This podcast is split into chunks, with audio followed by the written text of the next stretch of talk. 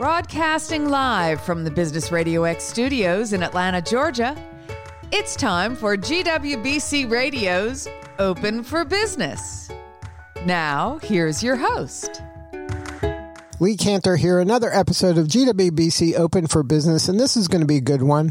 Today we have with us Hannah Cain with ALOM. Welcome, Hannah. Thank you. I'm glad to be here. Thank you for having me. Well, before we get too far into things, tell us uh, who you're serving and uh, what are you guys doing over there? We are a global supply chain company. So we serve uh, medical, uh, automotive, technology-rich companies, very regulated industries with an uh, outsourced supply chain. So we uh, do everything from procurement, production, distribution, Uh, fulfillment services, and even if customers don't want the items, we take them back. Uh, so, uh, so we are really a full-service boutique supply chain company. Uh, so we do the physical supply chain, so uh, getting the product uh, stored and distributed. We also do all the data related to that, and we do the the financial side of it. So how, how, it's, it's a little bit complex to understand, but let's say you uh, um, are on a website and you click the submit button and you buy something. You would think that you do business with maybe Ford Motor Company, but reality is that while you are on a Ford branded site, we might have designed that site and we might Uh, have produced the product that you are buying, and we may uh, be the ones shipping it and charging your credit card. So we are sort of the behind-the-scenes people that consumers don't really see. Right. The, I think the the average consumer has no idea what happens when, like you said, you, they click the buy button and then it arrives. They don't know how complicated it is to get it from their the website back into their home or their bi- place of business. It's it's there's a lot of moving parts. That is correct, and uh, I think though in twenty twenty, a lot of companies got to be very conscious about the the, the supply chain and, and and and what happens with the supply chain, and the consumers certainly saw it early in the pandemic uh, with the disruptions, et cetera. But it is very complex. Uh, actually, one of my favorite things to talk about is that in the old days when you wanted to test uh, supercomputers, uh, they used to test them on weather systems, very complex weather systems. But today they test them on supply chains because supply chain is just so complex that even the su- supercomputers sometimes have a problem uh, uh, Uh, solving the issues related to supply chain. So how did you get into this line of work? Um, this is a pretty male-dominated industry. It is, but uh, with a lot of opportunities. It's a big growth industry. It's actually, even though the industry still has ways to go, it's uh, there's fairly much pay equity, um, at least less inequality uh, in supply chain, and it really Uh, builds on a number of strengths that women have, including uh, very, very strong collaboration, because in the end, supply chain is very much about collaboration.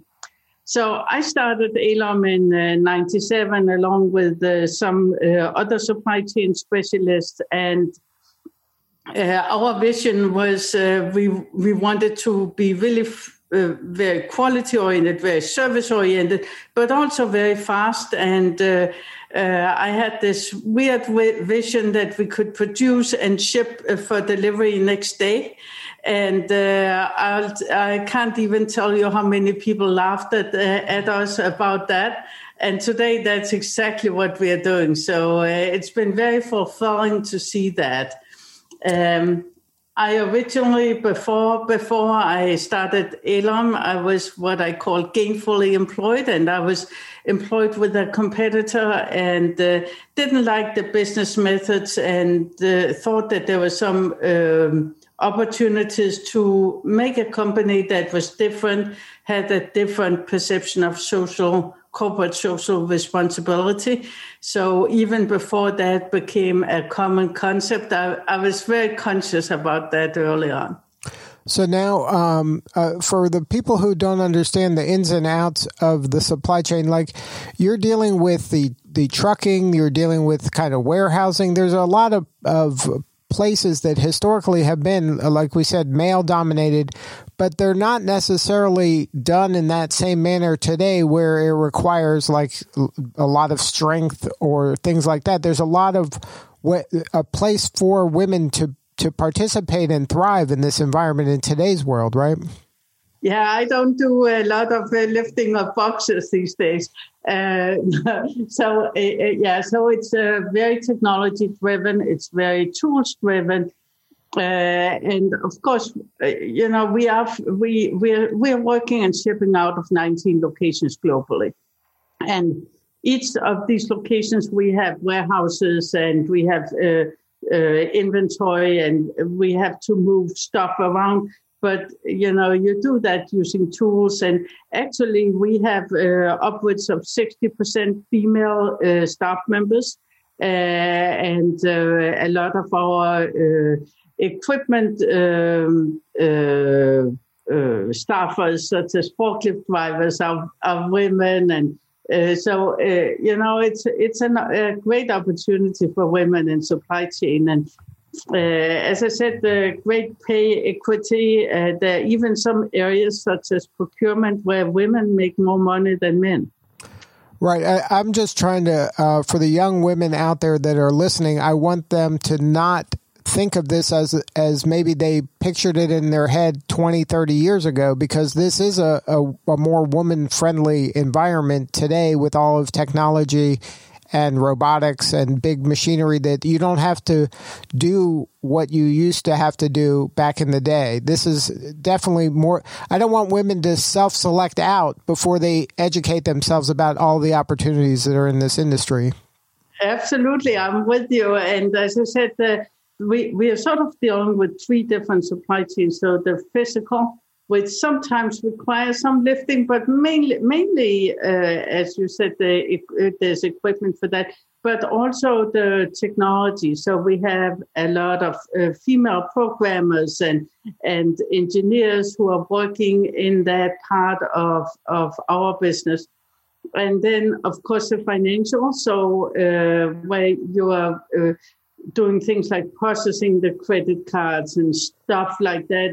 So it's partially electronic, but it's also partially financial. So, um, so lots of opportunities. And uh, so, if you think about an area such as procurement, where you're doing purchasing, you're making sure that the suppliers are following good corporate social responsibility and uh, generally are uh, delivering quality and delivering on time.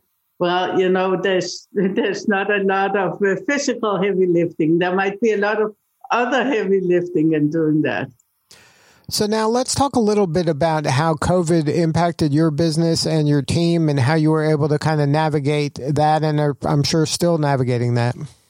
Absolutely. So, uh, so of course, we were immediately impacted, and uh, w- uh, we are an essential business uh, because we do uh, medical products, and so we very early on started doing medical testing kits, uh, COVID nineteen testing kits, and today we are one of the major providers of COVID nineteen testing kits.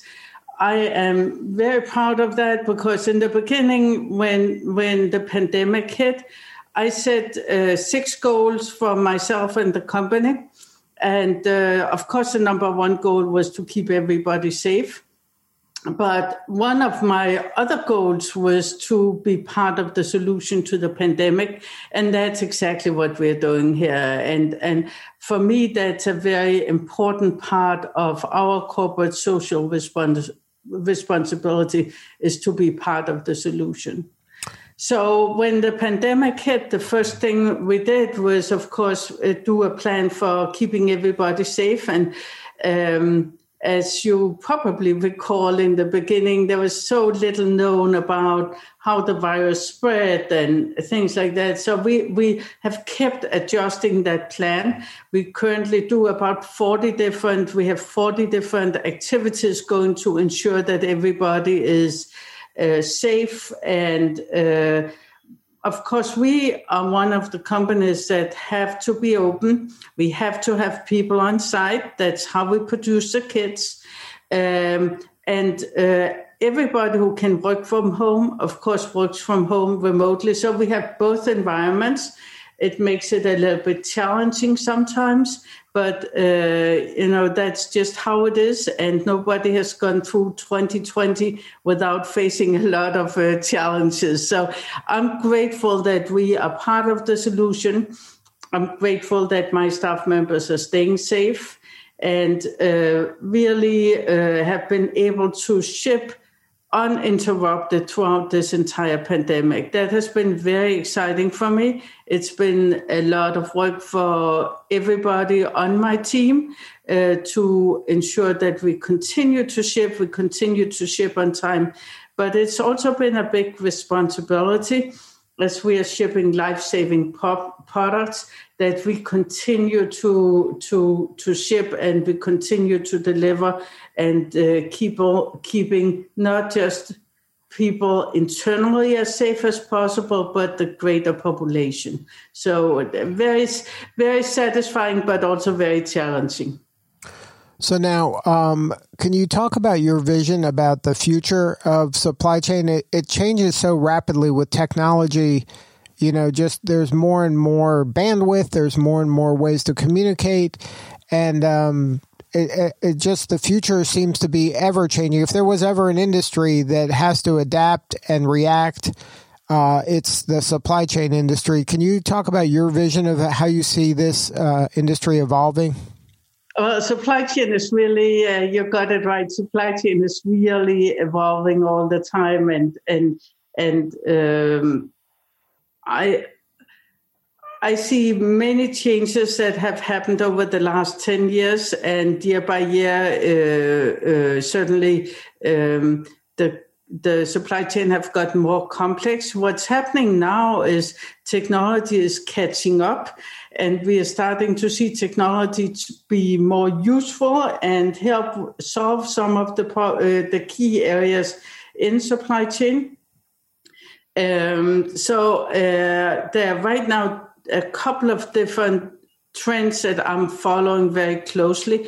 One is uh, all the geopolitics. Uh, so lots of countries out there being very uh, uh, focused on their own production and uh, doing uh, uh, taking a very nationalistic approach to uh, trade.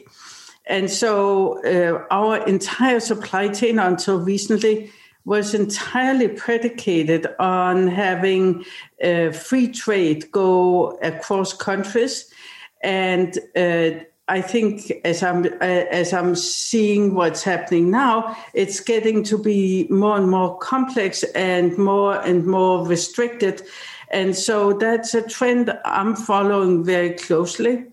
Uh, for uh, women-owned businesses out there, though, there's also opportunities in that because corporations are looking to near-source. They're looking to pro- to uh, procure, to buy products locally such that they don't have to transport them.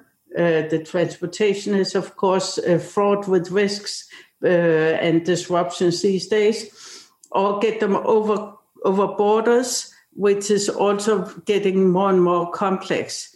So that entire scenario uh, opens up some new opportunities for W B Es, for women uh, business enterprises, in uh, capturing new markets, uh, capturing new customers, uh, and really leveraging that corporations are starting to look differently at the supply chain. There's also a number of Uh, there's also growing evidence that consumers are looking more at whether uh, W B Es, uh, whether products are produced locally and whether it's produced by women-owned companies. And so those advantages is another, that's another thing that, that uh, W B Es can leverage. So lots of opportunities out there for, for women-owned businesses and for uh, any businesses uh, close to, close to the marketplace. So I see that as a, as one uh, big trend.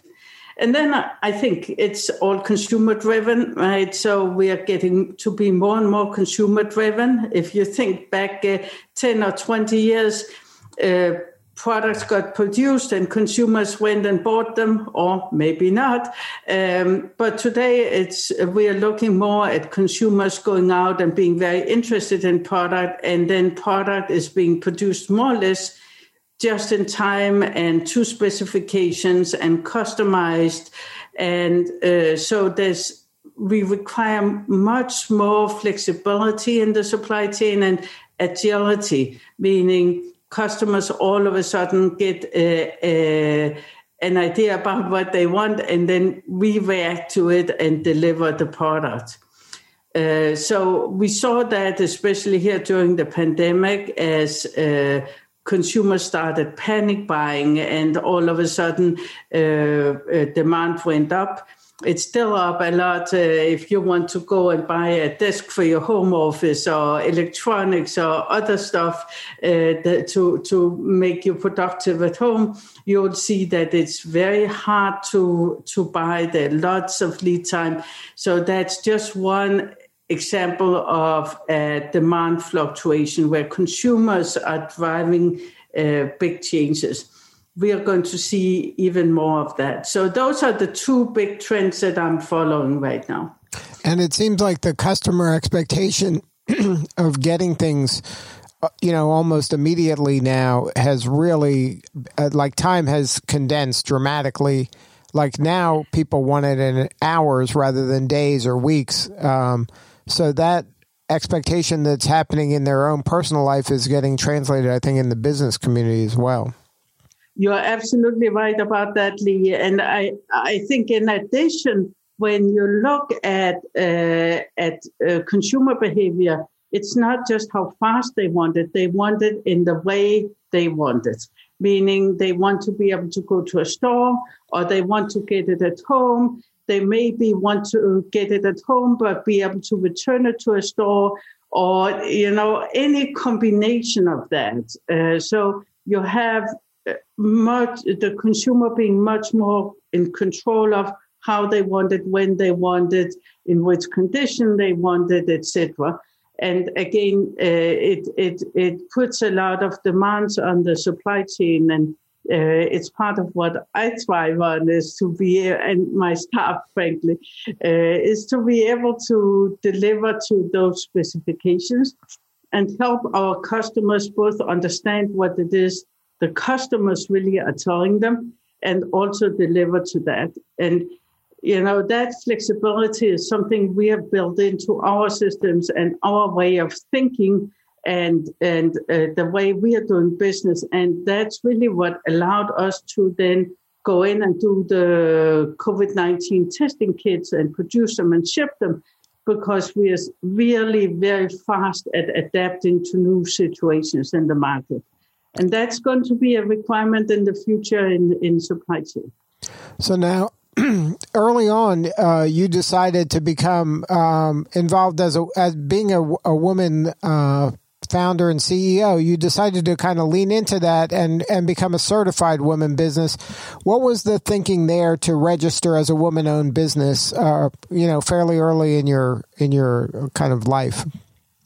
Well, uh, I I felt a, a couple of different things. Uh, one was, of course, that uh, uh, when you are a, a woman business owner, you do encounter uh, difficulties uh, that maybe others will not uh, encounter, and uh, and so there are also some advantages, and uh, some of the most progressive corporations in, uh, especially in the U S, have uh, set aside uh, purchasing organizations to help you navigate their systems, et cetera, And I decided it was a good thing to avail myself of it.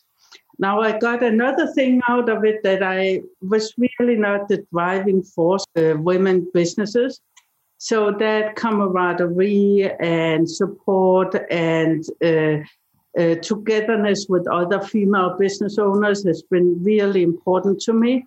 So I'm very involved in that entire community. I feel it's it's a key key area for me to be involved in. So I'm involved uh, on a national basis with uh, WeBank, uh, Women Business Enterprise uh, National Council, and uh, have been on the board for a number of years. I'm uh, heading up the global committee, uh, the global team for the uh, forum, which uh, organizes all the fourteen thousand W B Es in WeBank.